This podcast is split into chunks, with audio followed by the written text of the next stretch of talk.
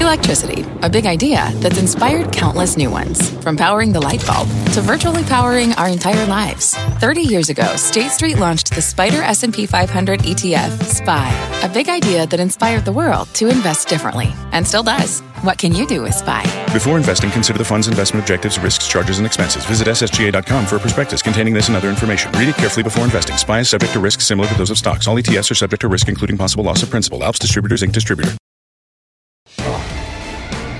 Live from the NASDAQ market site overlooking New York City's Times Square, this is Fast Money. I'm Melissa Lee. Traders on the desk are Pete Najarian, Brian Kelly, Steve Grasso, and Guy Adami. Thawing trade tensions lighting a fire under the market today. Stocks touching their highest levels in more than a month. We'll break down this big rally straight ahead. We're also keeping an eye on shares of Lululemon, the stock popping after reporting results, but it is coming off its after hours highs as a conference call gets underway. We will bring you the highlights. And later, your stat of the day hmm. 32 reasons why central banks around the world are cuckoo for cutting. We will explain. But first, break out your rally caps because everything is awesome again. Stocks rocketing higher on news. The U.S. and China are returning to the table for a new round of trade talks. The Dow surging 372 points for its best day since August 13th. The S&P 500 now less than 2% away from new all-time highs. So, is everything really awesome again, Guy? you know I'm a high. That song is, a, is Annoying. An atrocity. I know. No, it's not. And oh, I kind of like it. let's let's his do it wedding then. song. Was Yeah, that not listen, your wedding We song? danced for that Huh? first dance. and it's your ringer. You and Steve did. No, Steve and I, well, one time. It was a great day. It was a wonderful day. Anywho. It's cuckoo for Cocoa Puffs. Remember that whole ah. thing? Right. No, I don't think everything's awesome. I think what actually changed today, and I think Pete might have talked about it, is the fact that the Chinese tweeted this. It wasn't a President Trump tweet about, you know, me and my good friend President Xi are getting back to the table. So maybe that changes the tune a little bit, although I still think we're really far away from a deal. With that said, you know, we do this thing at the, at the uh, what's that, the plasma. Yes. Called the power pitch. Called the fast And. I'm not pretending I'm bullish. I'm not. And I said it last week. I said, but sometimes you can trade things within the framework of a market. And last week, dull market into a holiday. The market should rally. You're seeing the banks rally. We power pitch Citibank. And I think you're seeing it manifest itself over these last couple days. I still think we go lower. I still think the VIX is going to trade north or around 30. And I think that will be the bottom of the S&P 500. I wish I could tell you when, but I think we're closer to it after today. See? Remember what we said last week, though, to all, all your points that you just made. Never short a dull, Dull market. market. Don't fight the Fed. Mm-hmm. And now we've broken out. We did nothing for a month, and we're above the 50 day moving average right now. So I would say we are going to go higher. Who would short the market ahead of that meeting? Ahead of the Fed? No, No. ahead of the ahead of the trade talks because now No, to Guy's think- point, I think you're gonna to get Guy's point though, you heard it it. from the Chinese now that know, they're looking at the meeting. It, it, it might happen. It's probably going to happen. The chances of it happening are better than it was last week or two I, weeks ago. very well may have a meeting, but Lucy's going to pull the football away again. It happens every single time. But you I mean, can't short the market until Why can't Lucy I short pulls the the market? I can do whatever I want. I, I mean, I think you can short the market ahead of that meeting, depending on where it goes. Today we're up 400, 300 some odd points in the Dow. I mean, that's probably short covering, repositioning.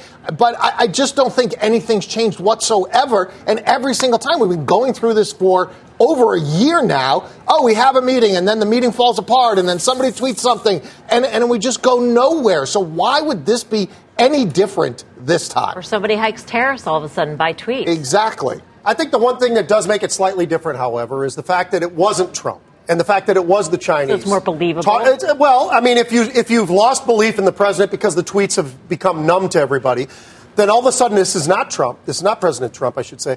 But it's the Chinese saying, hey, look, we want to sit down. We want to have a conversation. I, I think that a lot of this has to do with what's going on in the economy over in China as much as anything. I mean, we all talk about all the negatives about what's going on and some of the different numbers that are bad here at the United States, but mostly around the rest of the world. The numbers coming out of China are pretty awful. And uh-huh. I think that's getting worse and will continue to get worse. So the idea that volatility will remain volatile, I agree with what Guy was saying. Whenever we see these dips, Tuesday we had a pretty decent dip. I think those are opportunities for some of the buying. I think a move like we've had over the last couple of days, I don't disagree with you necessarily, but I still think you have to trade this market. What sure. has changed? What is? And I know you, you're you're not. You can't be in the mind of the Chinese negotiators. It is Yeah. impossible. Right. But well, I mean, what do you think has has really changed from the Chinese perspective, aside from a couple of data points, which we probably knew were going to get worse anyway? I mean, what what's changed is is what? What what impetus, what impetus do they have for having these talks? People are moving out of China. ahead- Apple, Google, ahead- people are going to start moving production lines out of China. but it's not happening right now. It's not happening. It's not happening is it, right Is now. it going to happen? I don't know. anyone, Will, uh, you really don't know? Do you, are a do you smart, really think, intelligent Do you woman. really think that Apple's going to have the capability to remove all of their manufacturing Yes. Not all. China? Not all. They said 20%. So 20% is going to be moved out. Google's going to start moving it out. Any uh, any corporation right now is going to look at it or start to move production out of China. They don't So want to. So all of a sudden, the Chinese are scared of that. Not all of a sudden. It's actually happening. So it's taken a long enough effect now that it's happening. You could say no. But these well, are I just- companies that are saying it. So, I mean, the framework that I'm that I'm using for this trade war, it is going to drag out until the election, no matter what the economy does here in the U.S. and no matter what the economy does in China. I personally don't think that's a motivator. I think this is just a tactic to drag this thing along. And at the end of it all, we end up in a world where China and the U.S. are split and the supply chains are split and that's going to create turmoil in the market. Do we go another 3% higher? Maybe. I don't know, but you know, we've been churning around for 18 months. I don't see anything today that changes my mind that says, "Oh, the Chinese are ready to make a deal. They're going to do it today because they said they're meeting." They had the 70th anniversary of the PRC October 1st. Uh, the Hong Kong situation seems to have cooled down a For little now. bit. So, what what changed in the past week or two that makes them want, in your your mind, to come to the table Again, I, anymore and I, get? I don't think anything's necessarily changed. I think. I mean, I understand what Steve is saying. I don't think anything is necessarily changed. Maybe the maybe the fact that things are deteriorating over there, maybe it forces them to send a tweet like that to sort of cool the cool the engines a bit before this meeting. But again, they could have a meeting on October second, October third, whenever it is. I don't think anything's going to come from it. I think the parties are way are far too divided. There are too many things out there that I don't think the U.S. will agree to. you to. could short the and I don't market after the that meeting, though. to. But would you short it before the meeting? I, I think you, I think to Brian's point, you probably can't. I mean, the VIX. I think the VIX is headed higher. I'll say it again. I'm surprised it's here. I'd be the first one to tell you that. But in this environment, a VIX at 20 is too cheap, let alone a VIX at 16 and a half. Clearly, the jobs report on Friday is going to be a very big deal ahead of a Fed meeting. It's going to be a big deal, but I think we're, we already know it's going to be 25 basis points. Before, we weren't sure if it was going to be anything because there was that back and forth between Trump and Powell. And then we had Dudley come on the scene, and we said, all right, we're guaranteed 25 basis points and maybe 50 basis points. Now we know we're getting 25 basis points, and we're going to get another 25 after. Unless the ECB does less, which takes the pressure off the Yeah, Fed. yeah. And I mean, be the there's ultimate market surprise. There's a lot of cross currents, right? I mean, we saw a lot of different things. We saw now Brexit's off the table for the time being, Mm-hmm. at least until October, it seems, right? So that's the currency volatility is tamped down. We have um, Christine Lagarde coming into the ECB, so perhaps their policy is on hold for a little bit. So we are in this period of détente, but Oh, at any moment of time. You could have currency volatility go through the roof. You could have uh, stock market volatility go through the roof. All right. So if you do not think everything is awesome again, our next guest has a way to seek safety. Let's bring in Michael Kantrowitz, Chief Investment Strategist at Cornerstone Macro. Michael, great to have you back. Um, back. You've come here and talked about the Trump trade, which remind us what that stands for. Uh, sure. Uh, tre- uh, treasuries, Uh-huh. REITs, utilities, momentum, and precious metals. Okay, so this is a defensive Oh, sort of basket of stocks, and this has done very well lately in the market environment. Yeah, I think first Do you- do you today is keep- probably the, the first down day in, in a while. But do you keep this trade on? Absolutely. Okay. Yes, So uh, what kind of what what do you see ahead that that makes you want to stay defensive? Sure. We, we think that there's three reasons you want to remain defensive. Uh, number one is we think credit spreads are going to start, uh, or I should say, continue to widening out. That began in 2018, kind of a soft rise in credit spreads. Uh, we had a big pop at the end of last year. They came back in, and now they're starting to move higher because earnings in the economy have continued to lose momentum. That's the first one. Uh, secondly, we think leading indicators like uh, manufacturing PMIs are going to continue to remain under pressure. We just now broke the ISM manufacturing index, finally broke below 50, which has happened in every single Fed tightening cycle. So, uh, and then the third thing is we, we think recession risks are going to continue rising, and, and that really comes back to jobs. And so, where we are in this cycle now, we've seen uh, leading indicators slow, we've seen profits slow. The question is, are things going to continue to slow enough to see uh, things like weakening uh, employment data, so rising unemployment claims? And that, I think, is ultimately going to make or break this market in the next six months. Uh, and there's a lot we're seeing that uh, warrant caution and paying attention to that. So I'm curious on the REITs part of it because that seems to me to be the most economically sensitive part of it. So if we're looking at a slowing economy, yeah. I would think REITs, yes, I get it because they have yield, yeah. but wouldn't you be concerned about their earnings?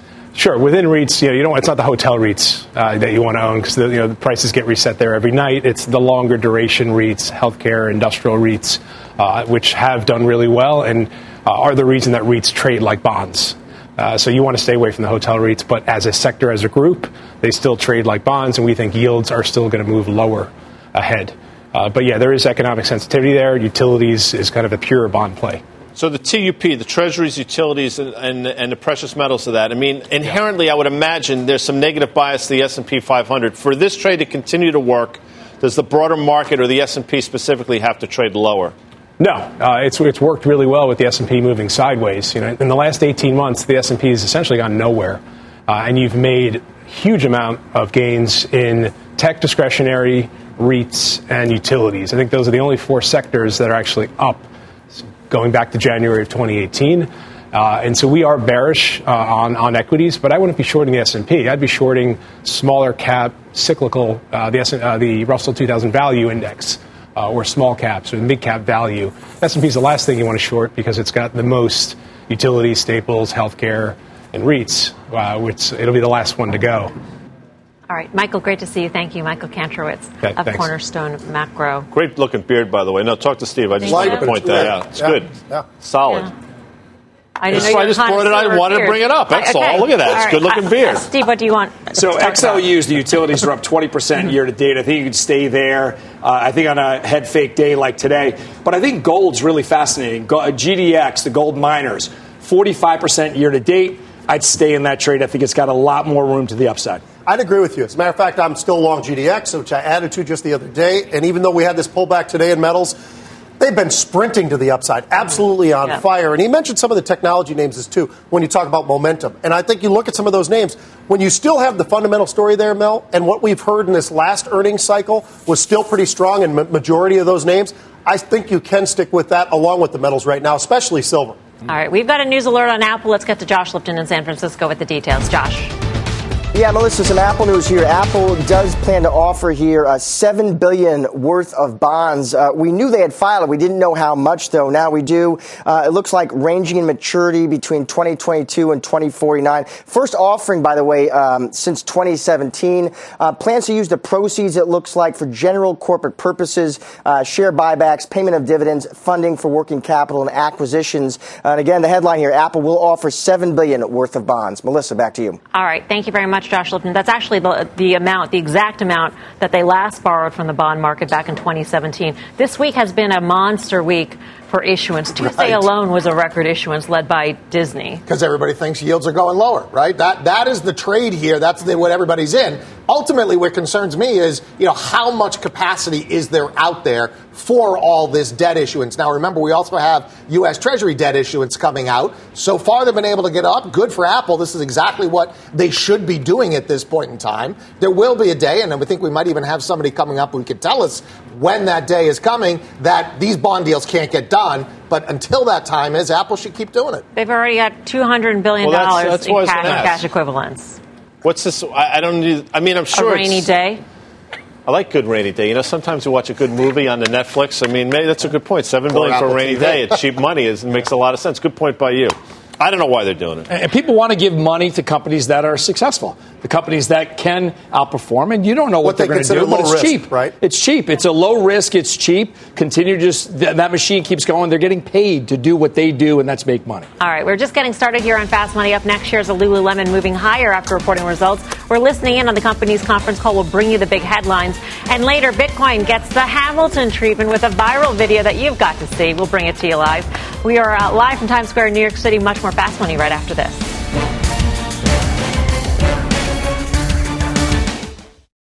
You seek the key, but first, you must learn the ways of precision, craft, and performance with Acura's all-electric ZDX. With a premium Bang & Olufsen sound system up to a 313-mile range and a Type S variant with an estimated 500 horsepower, the ZDX is their most powerful SUV yet. Unlock the energy when you visit Acura.com to order yours today. Welcome back to Fast Money. We've got an earnings alert on Lululemon, the athleisure stock jumping in the after hours. Let's get to Contessa Brewer at headquarters with the latest. Contessa. Hi there, Melissa. Yeah, Lululemon is flexing its muscle in the athleisure world. It's building strength in comp store sales, up 15% versus 12% analysts expected. Indirect to consumer revenues are up 30%. And like its fabrics, it's stretching in many ways. It's bulking up its business in menswear, where comps increased 27%. In Europe, revenue grew 35%. Its e-commerce e-commerce comps in China up 70%. Lulu's CEO Calvin McDonald says the company is delivering on its three pillars for growth product innovation, market expansion, and what it calls omni guest experience. That's what they call when they want to envelop these customers in every way. They want to do it online, they want to do it in stores with events and membership programs that really engage these customers inside and outside the store. While digital and e-commerce make up about a quarter of the company, Lulu is investing in bricks and mortar as well. It's following its experiential store in Chicago with key stores that will open at the Mall of America in Minneapolis and on Fifth Avenue in New York City. And this quarter alone, the company plans to open 22 new stores. Certainly, the company's having to plan around China tariffs. For instance, it's paying more for air freight as a hedge against port congestion related to tariffs. That may moderate its margin growth. We expect gross margin to be flat to up modestly versus Q3 of last year. Our guidance reflects the impact from new tariffs imposed on imports from China, as well as additional air freight expense. Lululemon raised its third quarter outlook on revenues and its guidance for the full year. The stock is certainly reflecting that in extended trading. We're seeing it now up 4%. And of course, it closed up about 4% on the day as well, Melissa. All right. Contessa, thank you. Contessa Brewer. Pete Najarian, what do you think of Lulu? They hit on everything that you expected. I mean, the reality is last quarter seems a lot like this quarter, even though we're going through this China trade war. I mean, it's absolutely amazing. And the, the one area, the margins that she mentioned, they, th- they expect them to be flat to up. Mm-hmm. Well, they're already at 55%. Right. They've been going up, they've been moving up. As a matter of fact, they've improved almost every single quarter, every single year for the last five or six years. So this is six year, uh, quarters in a row where they've beat and they beat on both sides. They absolutely crushed what they needed to do. And the e-commerce of China. I mean, we, we talk about the international por- portion of what they do. It's men's, it's international, and it's what they're doing in terms of some of the square foot numbers, Mel, are absolutely extraordinary for Lulu. It's, it's amazing how well they're functioning right now. And it's because they have something that it seems like nobody's able to go after it. I'm not sure why the moat is as good as it is. But while this lasts, Mel, and you continue to see the growth, and they raised it for next quarter and full year, that says a lot about how good things really are in the face of what we're seeing going on overseas. I mean, it seems to check the box in terms of this sort of weird bifurcated market that we're in, where people want defensive, but they're willing to pay for growth, right. right. This is the growth, obviously. So with Lulu, the fact that they were able to turn a men's product into something that people wanted more and more men that you see are wearing. I, I, I, own multiple pairs of Lulus. I never thought I would have said that five years ago, three years ago. I wear them now. Asia, Europe, men's, gross margins. You still got to be a buyer. Well, I don't own any Lulu pants because you I, can't get a hold well, of them. Exactly, you can't get them, and that's actually the point. I went to buy some online, sold out, sold out, sold out across the board. You didn't check at the store across the street from your house, though. no, well, no, but I'm committed to the online now. I'm you're, committed you're, to the you're online an Omni customer. I am the Omni guest for Lulu right here. Uh, I didn't check at the store across the street from where I live, but the internet's much more convenient. All sold out. Menswear is where it's at. I still like the stock. Well, as I tell you all the time, the next thing I buy on the line will be the first thing I buy online. So clearly, yeah. I'm not one of their on the line. On the line, yeah. On, I'm one of their Omni people, but I do go to the Lulu in Short Hills Mall, and we talked. I mentioned my, you know, my affinity for their box of briefs. And you said too much information. But as it turns out, it ain't just me, sister, because you look at operating margins were 19%. We talked about it. Now, you look 32 times to say this is an expensive stock. No, it's not expensive with the EPS growth they have and the fact that comps were up 17% this year or this quarter. Street was looking for 12. I mean, they're crushing it on all metrics. The most mentioned. interesting part about the men's and why yeah. they're actually growing it, if you walk into a Lulu these days, mm-hmm. I did in the Mall of America not that long ago, right. the men's portion of the store is getting getting bigger and mm-hmm. bigger and bigger when you walk in there. It used to be probably 80% female, right. and then 10, 10, 20% on the male side. There's children as well. But I'll tell you what, it's unbelievable how much they are doing in the men's area and the growth that they've got there, Mel. I should right. look at one of those. The stores. Stores. You You, ought to walk into a bricks and mortar. I'm- I- and they're expanding bricks and mortar. I Who else is doing they that? have stores now. you can read more about Lulu's quarter on our website, cnbc.com. I'm Melissa Lee. You're watching Fast Money on CNBC. Here's what else is coming up on the show. The Great Rate Debate. Central banks around the world are on a cutting craze. 32 reasons why they're just getting started. And later, turning likes into love. Facebook is getting in on the dating game. And that has one stock feeling jilted. We'll explain when Fast Money returns. What does it mean to be rich? Is it having more stories to share or time to give? Is it being able to keep your loved ones close or travel somewhere far away? At Edward Jones, we believe the key to being rich is knowing what counts. Your dedicated financial advisor will take a comprehensive approach to your financial strategy to help support what truly matters to you. EdwardJones.com slash find your rich. Edward Jones, member SIPC. What's on the horizon for financial markets? At PGIM, it's a question that over 1,400 investment professionals relentlessly research in pursuit of your long term goals.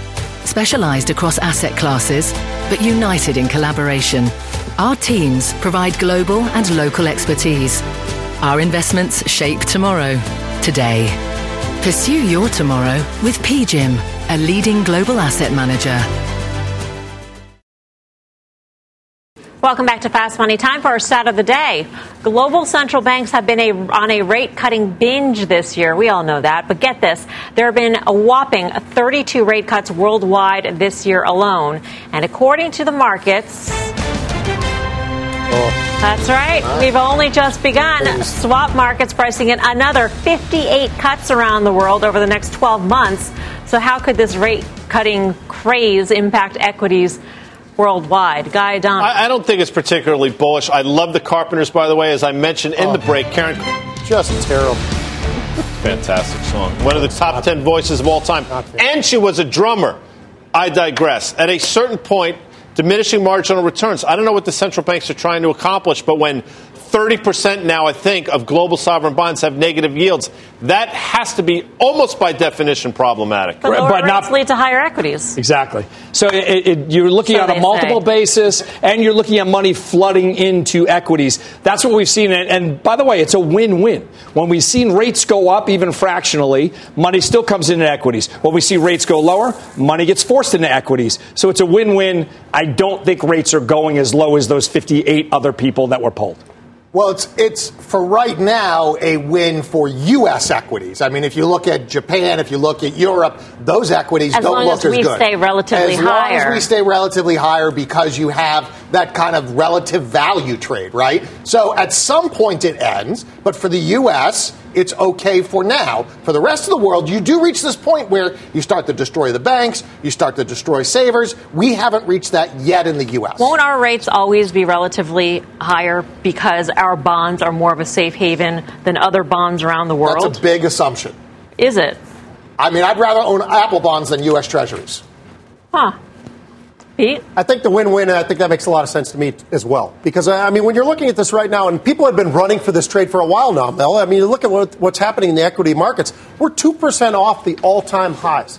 And if you look over the last 18 months or so, this move to the upside has been pretty amazingly fast. We're up 13 percent or more right now on the Dow as it is, just this year alone. So.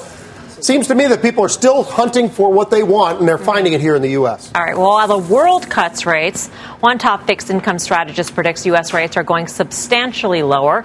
Bob Michael is the head of global fixed income at J.P. Morgan Asset Management. Bob, welcome back to the show. Thank Uh, you. You see 0% on the 10 year yield? That's where we're headed. I don't we're see. Okay. any case for the central banks not continuing to cut rates. They do not have an inflation problem. They potentially have a trade problem which spills over into a global recession. Why not systematically cut rates and try to head off the downturn that's in play now? Can you give us the context of that 0% scenario in that? I mean, do you see 0% on the 10 year and you see yield curve inversion for us? Where do you see uh, international rates relative to that 0% if we hit that in the United States? By the way, what I just heard is 30% of the world would love zero because that would be a higher yield than where they're investing Right. currently. That's true. so we shouldn't poo poo zero as being fictitious. I think what gets us there is no compromise on the trade front, no other fiscal impulse coming through. The manufacturing slowdown spills into the services side. You get a global recession. The central banks have to take rates down. The Fed takes rates down to zero. Just remove funding pressure from the system, then they're done. And I think the rest of the world comes in and continues to buy U.S. treasuries. So we'll always be higher on a relative basis in rates, even though we go to zero. I think the Fed would set the floor at 0%. Mm-hmm. I don't think they do the experimental negative rates that you've seen in Europe and Japan. Whether the rest of the world still comes in and takes you below zero, I don't know. It seems ridiculous to me that the U.S. is the high yielding government bond out there. If it is genuinely the safe haven, it should have the most buying and bring the yield much lower. So, Bob, is there a point that we, the bond market or investors lose their appetite? I feel like we're just kind of stuffing this goose, getting it ready to make pate or something, and all of a sudden, one day, it's going to lose its appetite. When does that happen? when the central banks tell us that it's going to end. And right now, they're not telling us that. They're telling us they only have a handful of tools. It's to lower rates, it's to expand their balance sheets. Both of those things bring government bond yields down until they get inflation to the, where they want to see it or until they get growth to where they want to see it. So, Bob, usually during a recession, historically, the Fed has about five or six percentage points to play around with. That's historic. That's been in the last couple of recessions that we've seen. And they used every bit of that interest rates. They don't have that now. Do they use the balance sheet? And is that really throwing in the towel, admitting that this whole experiment that we've had since the Great Recession has failed? I don't know how much they're going to use the balance sheet in here. I think if they take rates down to zero, and I would cut every meeting for the next four meetings, take another 100 basis points off the Fed funds rate, see if anything breaks on the fiscal side or the trade side. And then once you get to zero, once you have expanded the balance sheet enough to bring the curve flat to zero, You've done enough. Then somebody else has to step up. You need the administration, you need fiscal policy to come through and help out. Otherwise, you are just going to have a recession, but they've done what they could. What are the ripple effects of, of the U.S. going to 0%, particularly when it comes to the corporate bond market? Well, it should be great for companies because Right. it lowers their funding rate. It should be great for consumers because it will lower mortgage rate. Whether that in and of itself is enough to head off a recession, we don't think so. Look at Germany. If you look at Germany, unemployment has come down Uh-huh. from the recession from just over 8% to 5%. Rates in Germany, the central bank is at minus four tenths of a percent. The 10 year is at minus seven tenths of a percent. So you've got good employment, you've got negative rates, not just low rates, and they just posted minus three tenths of a percent GDP. It should be better, but isn't it? Is it sort of like a, a chicken and an egg scenario in which the Fed is cutting rates because there could be a spillover into the services sector from the manufacturing sector in terms of weakness, um, and perhaps corporations get weaker. They issue a lot more debt, or they have been on a debt issuance binge uh, in the past year, two years or so, and it's more difficult for them in terms of the environment. Well, they've always got debt rolling off, so they Right. can refinance into into the lower uh, to, to lower cost debt, and I think that helps them. Whether they will continue to borrow, if they don't see aggregate final demand because you're heading into a recession, they're not going to leverage their balance sheet. They're going to be focused on their credit rating. In the wor- in the world in which the U.S. is at zero percent, Bob, what is is the economy in recession? Without question. Uh, you, you can't get to zero until you have a recession in the U.S. Otherwise, the Fed won't bring rates down to zero, and you probably won't get the buying coming in from overseas because they'll be worried about a pickup in growth and inflation. But that's key because that implies that even though you think the Fed's going to keep cutting rates, that it's really not going to turn things around for the economy. I don't think so. I don't think at this point in the cycle, it just feels that the expansion has gone on long enough. You need something on the fiscal side. I don't know that the administration could get something through Congress. I agree with the comments I heard earlier on the trade front. I don't know that you're going to see anything there. Um, so it looks like the Fed will have to do what it can, and then you'll just have to go through a recession. Bob, thank you. Bob Thank Michael, you. JP Morgan. Yeah, it's interesting. I mean, but why should the Fed do what it? I mean, uh, this is where I disagree. It, I think a recessions are a natural part of the cycle. I think it's an essential part of the cycle. Old companies go away, new companies grow. It's painful, but it's imperative that it happens. We're just trying to prolong the inevitable, and by doing so, you make the inevitable, in my opinion, that much worse. Well, you don't think the Fed should cut? No. Yeah. I, and, and I'm Thanks, in the Mr. minority. I Dudley. know. Thank you, Mr. Dudley. No, but Ed, I've, been, I've, been, I've been pretty steadfast in it. And there are other people that have come around to that same way of thinking, by the way. I'm not saying I'm right, it's just my opinion. You know what will work in that? Home builders. Lennar, Pulte, both up 32% year to date. The home builders should be up on that even before we have a lot of time before we get to that quote unquote recession. Up next, WeWork getting work today. Sources say the company is slashing its valuation ahead of its highly anticipated IPO. We'll break down the numbers. And later, Facebook is getting in on the dating game, but the move has one stock feeling brokenhearted. We'll bring you the name when Fast Money returns.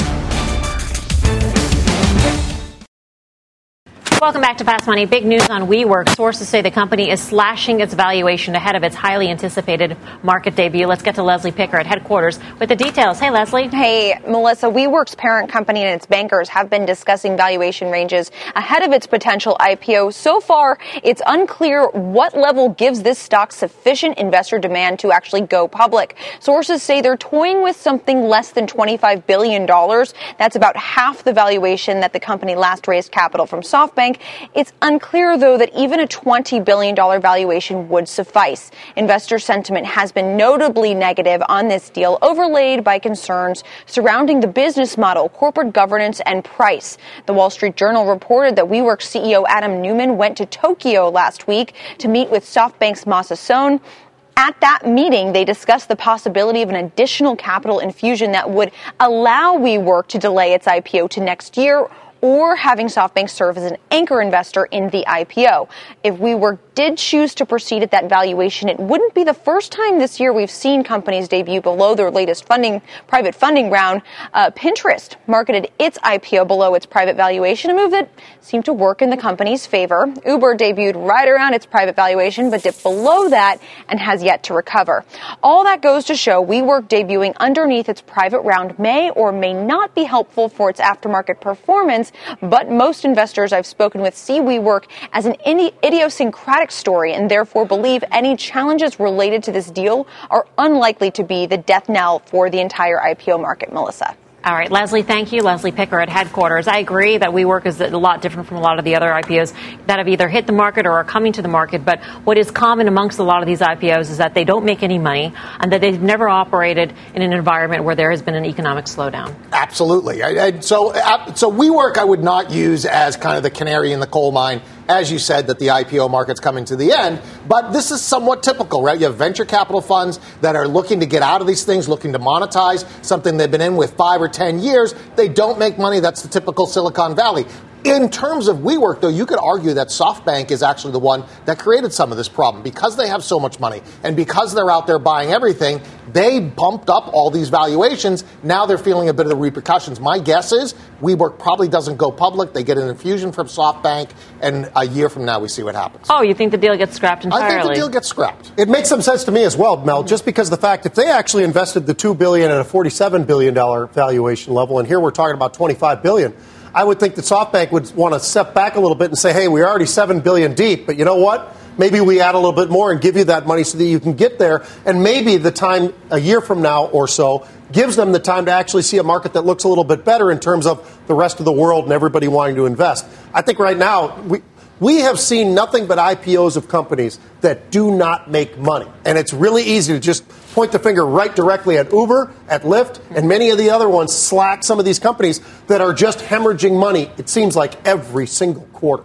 I mean, there's a saying in gambling, not that I gamble. And when we talk Sure about you do. football, no, I you don't you do. chase bad money with good money. And effectively, That's what Pete's. Yeah, that's what. They're both, and then Yeah. maybe that happens. I don't I'm know. not pitching that No, as no, an I know he's not pitching it. I'm just saying that's effectively what that would be. But it's probably what might happen. I'll say this: if you want to play the space, and we've talked about this, look at the move in the Nasdaq. And I know there are landlords, I get it, but the Nasdaq, the stock. Has been on fire, as by the way, many other exchanges. I just point them out. To point them out. All right, let's switch gears here. It is official. Facebook is getting into the dating game by launching its own matchmaking feature.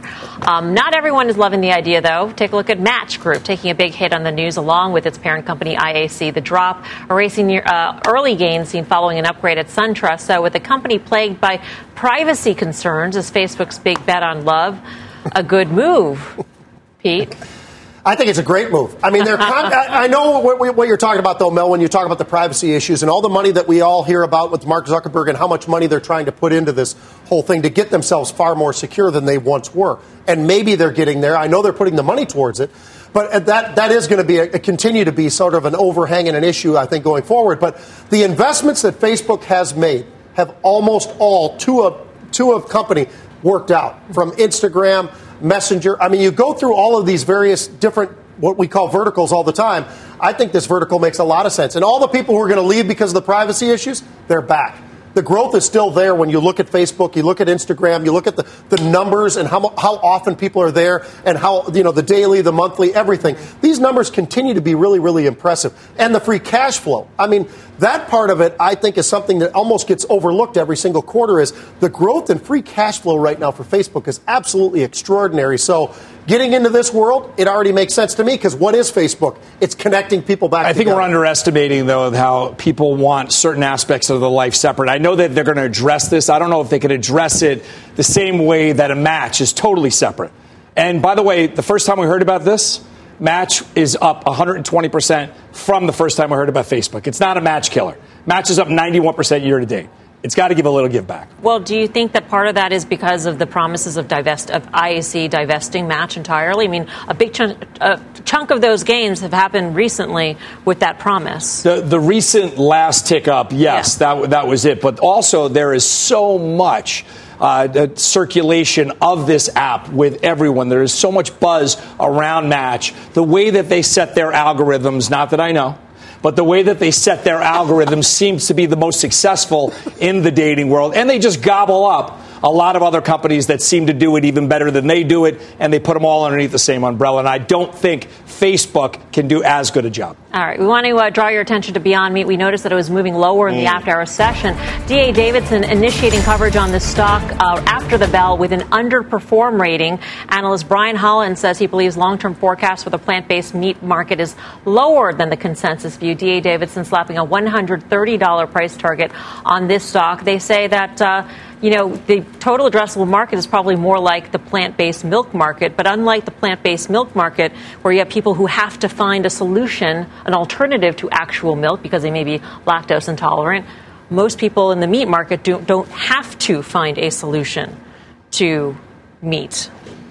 I mean, listen, I like the call, but I would have liked this call fifty dollars ago. So I mean, it's the stock has been unbelievable. I'll say this though: if you're looking to trade against something, I think they priced that secondary or that that all that stock to about 160 lock, or so, the lockup mm-hmm. at 160. That's sort of what you trade against. So it really hasn't gotten through that on the upside in a meaningful way.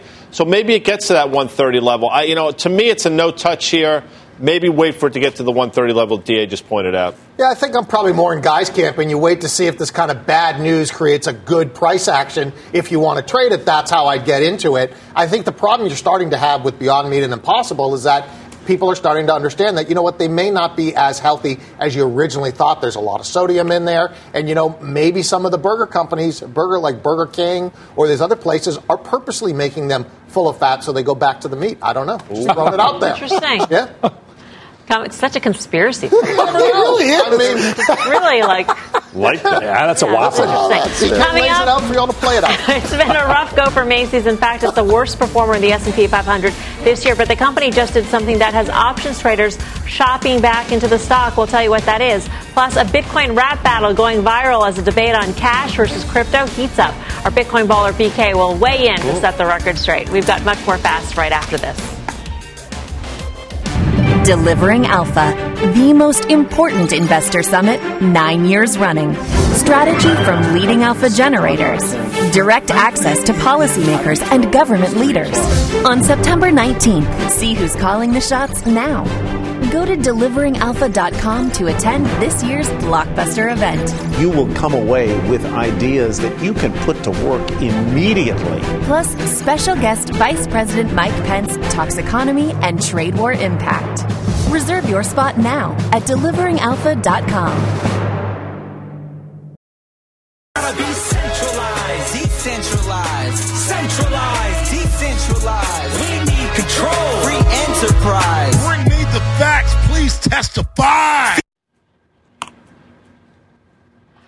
What you just experienced is a snippet of a viral video featuring Alexander Hamilton, founding father and first secretary of the Treasury, going up against Satoshi Nakamoto, the alleged inventor of Bitcoin, in an epic rap battle, the two sparring over the merits of a centralized versus decentralized currency. No matter who you ha- think had the better rhymes, it's hard to argue Bitcoin hasn't had a huge year. It's up nearly 200% in 2019. Luckily, we've got Bitcoin Baller here to Mm. settle the score once and for all. This video, by the way, goes on. It's, it's, It's a about six minutes long. it's long. very and involved. it's glorious. It's, six minutes of glory. It's fantastic. riveting, actually. You know, uh, Reid Hoffman is the one who actually uh, helped produce this. So thank you, Reid, for six minutes of joy this morning. It's cringeworthy in some places as, as well, but I think it makes the point of you have effectively a new decentralized currency, which is Bitcoin, versus the old fiat currency, centralized. We're seeing, we already talked about 32 central banks cutting rates this year. That'll devalue that currency. And every 80 years or so, we go through these currency changes. I mean, we're on the gold standard, we were on a silver gold standard, then we have, we're on the British pound standard, and now here we are with Bitcoin, and that's the reason why you want to buy it. Well, I mean, right here, right now, it's really the, the whole flight to safety sort of defensive trade is. that has perked Bitcoin up. And you know what's interesting over the last couple days, particularly with the Brexit vote, we've seen uh, Bitcoin trade with the vote. So you're starting to see macro players come into this. They're starting to use it as kind of a currency vol type of trade. And there's going to be a period before the end of the year. Maybe we get one more whoosh down, but that's going to be your generational buy. That's So, going to change careers. With every setback that Boris Johnson has suffered, Bitcoin has also suffered. Bitcoin. No, actually, yes, yes, Yes. yeah, exactly. So Right. as the pound has gone down, Bitcoin goes up, vice versa. All right. Up next, Macy's shares seeing a bit of, of magic today after announcing a big turnaround plan. But will customers buy it? We'll debate it ahead. Plus, take a look at our Cramer cam. Jim is laying out his fantasy stock portfolio and NF, as NFL season kicks off. Be sure to catch Mad coming up top of the hour. We're live at the Nasdaq in Times Square. Much more fast still ahead.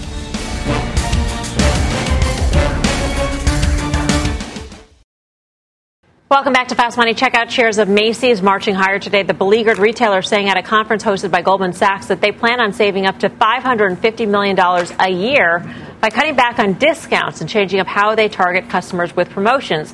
So is this a thrifty way for Macy's to make a comeback or just penny wise and pound foolish? And I guess we ask this because the Macy's customers probably conditioned to always seek out those sales. I, I think that the worst is over for the retail space. I think it's been so front loaded negative mm-hmm. that from now until the end of the year, you're going to have easier comps. You're going to have less tariff talks. You saw Target already talk about they're not taking any more hits. Suppliers are going to have to do that for them. So I think you're going to see the names that have been beaten up the most run the most. And it's going to be mostly by short covering. Maybe even the next month, but I think into Christmas, all these names are buys. Yeah. Can they I afford don't to do this? I, listen, I think they had to do something, Macy's. Clearly, they had to do something. Yeah. But I, I think there's a short term buying opportunity. We talked about it a couple weeks ago with JWN. We talked about it last night with PVH. Pedro mentions he's a Maxxinista all the time. Target's been on fire. So I think, yeah, specific stocks can do well. But I don't think that makes any, I don't think you can make any correlation in terms of consumer health and now. I think Macy's you could buy here for a short covering trade, the same way I think you can say with PVH and probably JWN. Didn't Macy's just say in their latest conference call, I think, that uh, their efforts to charge more for the consumer, like they pass through certain costs to the consumer because of uh, anticipating the tariffs, and it was not successful. No. Yeah. Are you running down the, down the street? I'm just, right. No, well, I'm just wondering if they stop, you know, giving out these discounts and promotions, are customers still going to go? No. No, no. I mean, this We're is together. uh, since, since Pete's here. I'll, I'll give you a football analogy. Back in the '80s, there was a football player named Doug Flutie. Ah. He did what's called a hail mary pass. That's exactly what this is. Yeah. It worked for Yeah, Doug but- Flutie but it's once. Let's see what the options market says about Macy's. Let's get to Mike Khouw in San Francisco. Mike. Yeah, so I think the uh, options trader that I was looking at, they were probably listening to Guy's advice here, playing for probably a very short term bounce. We saw calls outpacing puts by about three to one. And one of the more interesting trades was a purchase of a thousand of the September 16 calls. Somebody was spending just 15 cents to buy those, and that's exactly what Guy was talking about: playing for a short short-term bounce, committing a small amount of capital, and if there is some short covering, this is a trade that's poised to do well in that case.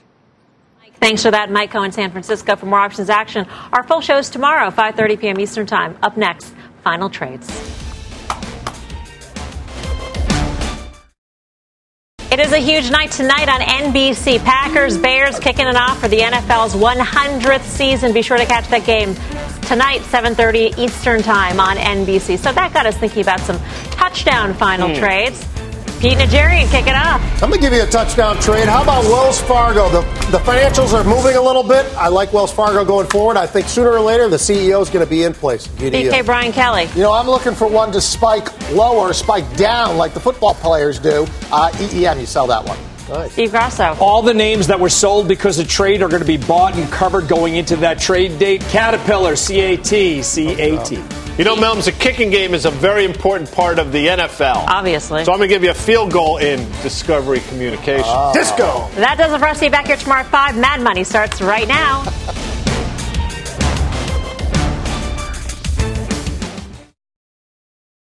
This podcast is supported by FedEx. Dear small and medium businesses, no one wants happy customers more than you do. So you need a business partner just like you.